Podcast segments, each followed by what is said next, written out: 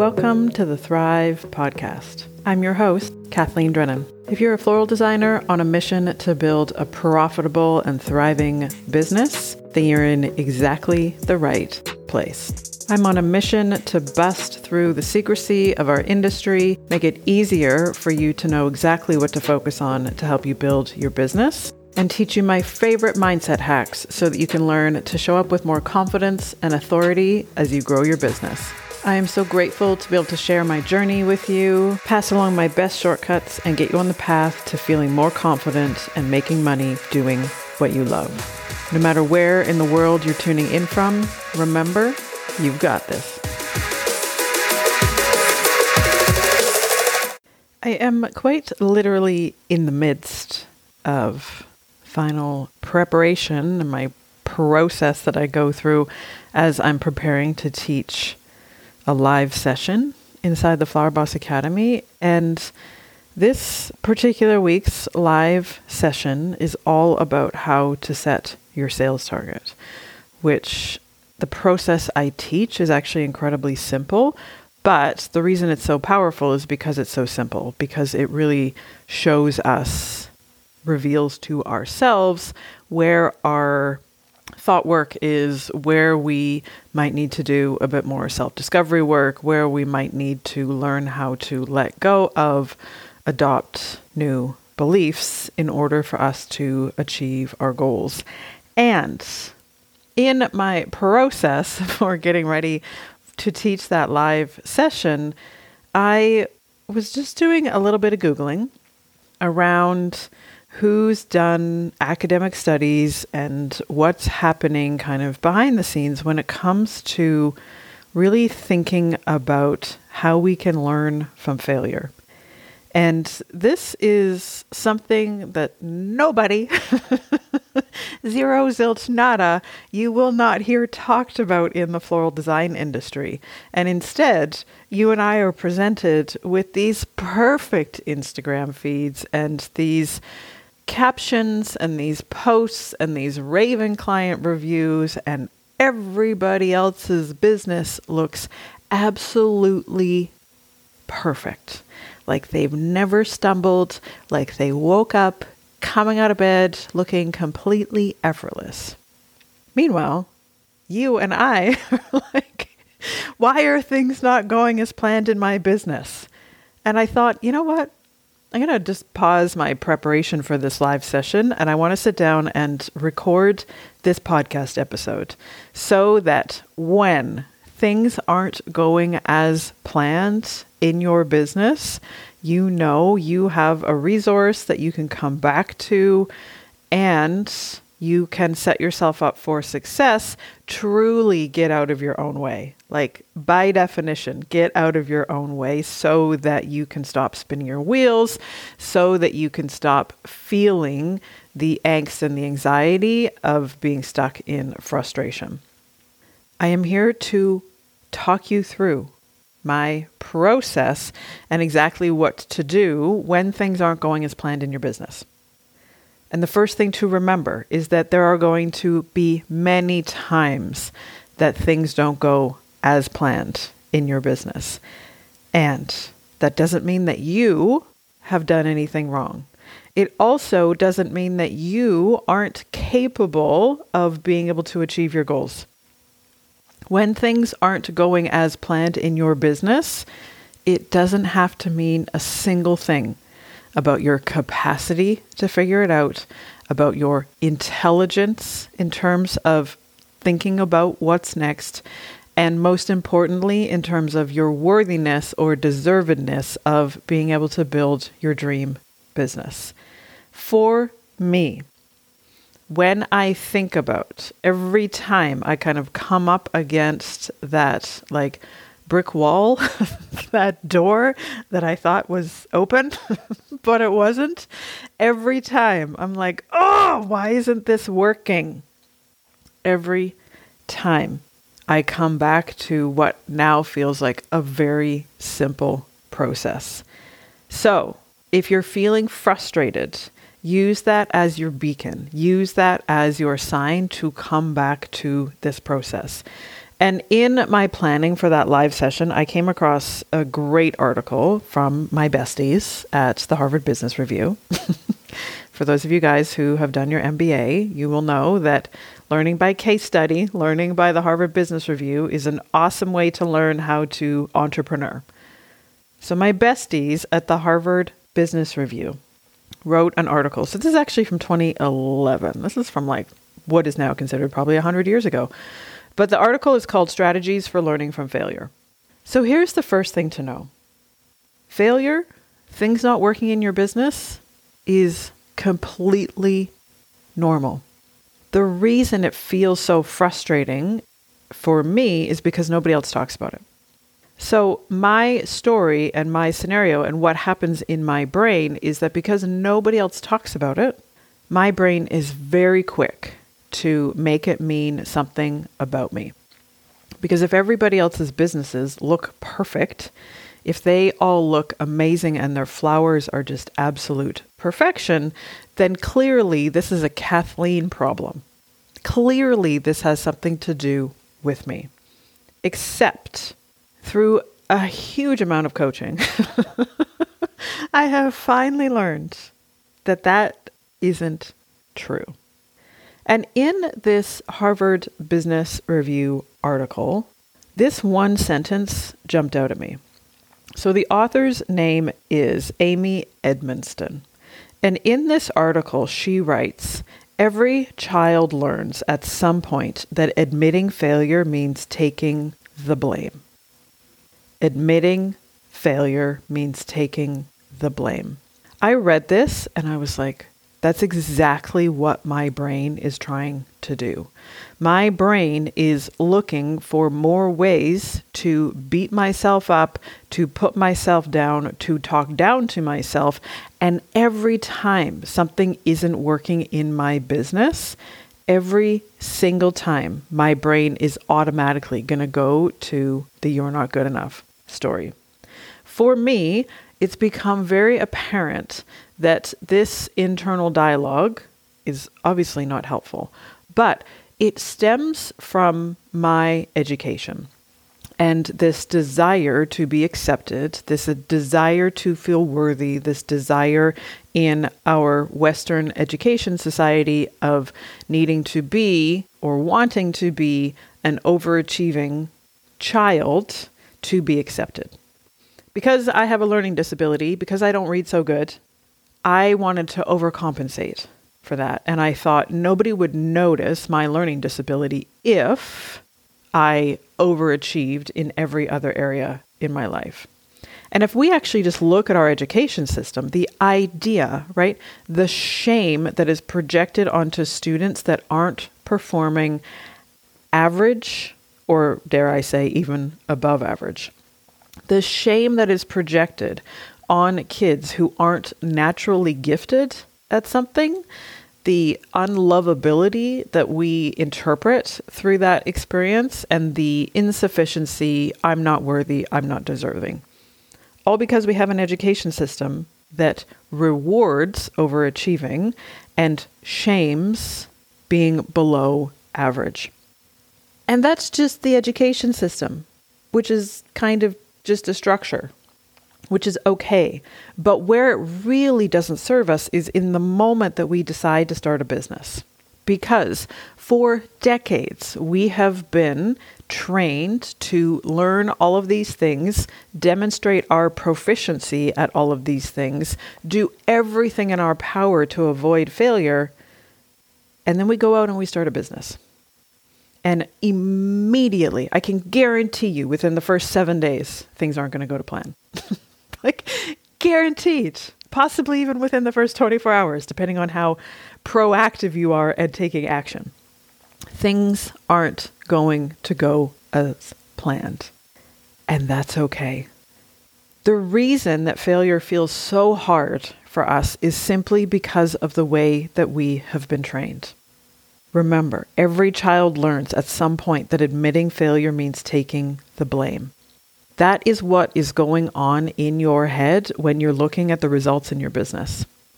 Your brain is so quick to connect I'm not good enough with whatever the amount of money is in your Stripe account or your PayPal account or however it is you get paid. Your brain is so quick to say, I must not be deserved of my dream, looking at the current balance in your bank account. But here's the thing to remember things aren't going to go as planned. That is the norm for running a business. There is nothing wrong with you if things aren't going as planned in your business. Where you can really step into your power is making sure that you have a plan for when things don't go to plan.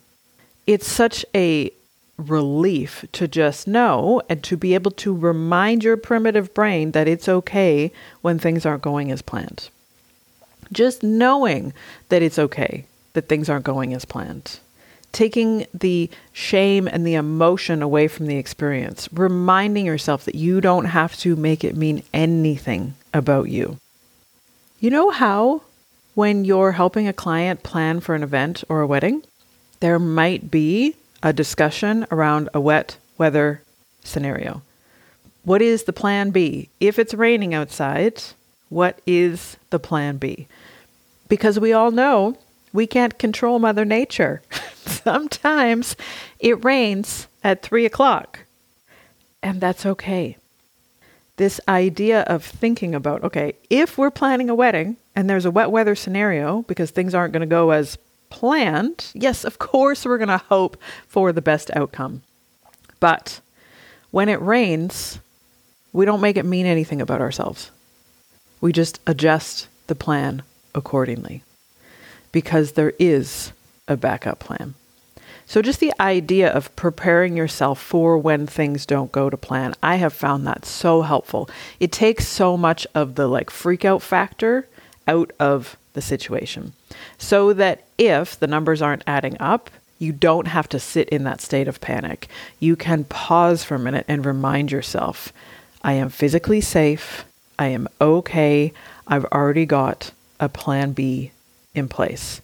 Being able to create some space between the current reality and the way that you thought things were supposed to go in your business is so powerful because then you're not going to react out of complete emotion. You will likely decrease the amount of time you spend spinning your wheels, feeling stuck, possibly having a temper tantrum. All of which are completely okay reactions, but just knowing that you can get yourself out of that spiral. So, having a plan B, just thinking about what you want your plan B to be, is so powerful. If you're in the early stages of running your business, you'll often hear this referred to as having a runway, right? How much money do you actually need to live your life so that you can create some space and freedom for you to grow your business? The same thing goes if you're pivoting in your business, if you're launching a new service, if you're shutting down weddings, if you're launching weddings, right? There's a time period between when you put your offer out into the world and when people will buy knowing that you can have complete control over how you show up and what you get to do in your business is where your power lies. So, making sure that you, for yourself, have a plan B, knowing things aren't always going to go to plan in your business, and that's okay. This truly is a roller coaster ride. Nobody's floral entrepreneur journey, nobody's flower boss experience is completely linear. It is not a perfectly straight line. And in actual fact, you'll have crazy amazing highs and then you'll have equally frustrating lows. And that is the experience. And learning how to ride the wave is so powerful. So making sure you have a plan B is step number one. When you are then in that feeling of being stuck, taking unproductive action, scrolling Instagram, comparing yourself to every other designer out there, spinning your wheels, wondering if you should discount your prices, wondering if you should keep giving away your work, wondering if you should do another styled shoot, all of these things that don't actually help you move towards your money goal when you're in that spiral of stuckness this is where your self awareness becomes your superpower. Because all you have to do is come back to the facts. Come back to the one, two, or possibly three things that you know are 100% true. So much of the narrative that we have in our head is just a made up story. And when we can get really good at paying attention to the made up story in our head and start to actually delineate between fact and fiction, between story versus the truth, then you can shift your perspective and have a totally different scenario. I first learned this exercise when I attempted to sell wedding packages. I still have the actual brochure that I created in 2017, in the time of the dinosaurs. 2017 was when I had the original idea of selling wedding packages. And I still remember because I also have the spreadsheet. but I still remember putting those packages together because it was 100% coming from scarcity thinking. So I was like, oh, okay, well, these obviously need to be the cheapest packages around because that's the only way somebody's going to buy. so, in my, I'll also remind you all, and you know this story, but just how not in line with the industry standard pricing my pricing was. So, we're going to take Kathleen's underpriced wedding products. We're going to layer on an additional discount and then we're going to wrap them up into cute little packages. And I'm going to spend an unnecessary amount of time creating a cute little brochure and I'm going to print it out. Fun fact not a single person said yes to those packages. Not a one. it was like the deal of the century. And I am talking like $300 for a bridal bouquet, two bridesmaids, buttonholes, corsages, like outrageously discounted prices. Not even an exaggeration. But not a single customer said yes to that amazing deal. Amazing discount, my friends. But not a single person said yes to it. Here's the thing fast forward two years, and we woke up to a $3,200 wedding flower order, paid in full, no consultation. We had, within a 24 month period, figured out how to sell wedding flowers online, which, in my opinion, is an awesome offer for your clients. But we wouldn't have gotten there if I had stayed stuck in my thought process of what's wrong with me why can't I figure this out? In that exact scenario, I know that I spent a significant amount of time making the lack of sales mean something about my worthiness. I know for sure that I sat in my I'm not good enough, I can't figure this out, I mustn't be a good enough designer. That was my thought process, and that was my belief system that nobody was buying from me because I wasn't a good enough designer. In hindsight, we all know that those two things actually have nothing to do with each other. People buying from you has everything to do with your ability to conquer marketing and sales. Nothing to do with your design ability. Those two things are not related. So, this exercise of coming back to the facts was actually quite simple because there were only two facts. One, people want flowers at their wedding. That we can believe to be the truth. Two, nobody was buying my super cheap discounted wedding packages. Those were the only two facts of all of the stories going through my head. But I had so much chatter and so much narrative flying around in my brain that it took me quite a while to figure out that those were the only two things that were the truth. People want flowers at their wedding. Nobody's buying my super cheap packages. But the minute that you can start to create some separation between the stories that you're telling yourself and the facts, the minute that you can start to come up with so many new ideas.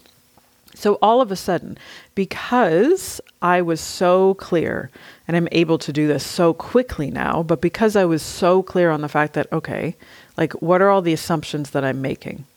And I had so many assumptions that I was making. I had so many assumptions about how you had to be a famous florist, about how nobody wanted to pay the premium, about how I was new, about living in a small town. All of these stories, of which we now know aren't the truth. People want flowers at their wedding. Nobody was buying my super cheap offer. When you can get good at separating out fact from fiction, when you can come back to the facts, then all of a sudden your creative brain is going to kick into hyperdrive because it's going to say, well, we could try this. And then what about this? And then what about that thing over here? Oh, and what if we try this thing? Oh, and maybe they're not actually looking for a super cheap discount. Maybe they're actually looking for actual value add input and ideas. Maybe they're completely overwhelmed. Maybe they want to be able to order at 11 o'clock on a Monday night. Maybe they just want to know the prices. Maybe just giving them guidance and inspiration and demonstrating my expertise. Maybe actually giving them ideas about what a chandelier at Banduli could look like. What about just saying to them, if you want a wedding bouquet and you want this and you want tablescapes and you've got 200 people, that it is going to be a $15,000 exercise? What about just laying it out for them and giving it to them point blank and making it super simple for them to find the information that they're looking for? Maybe that's the piece of the puzzle. Maybe that's where all the value lies, and maybe being cheap and offering a discount is actually a complete turnoff.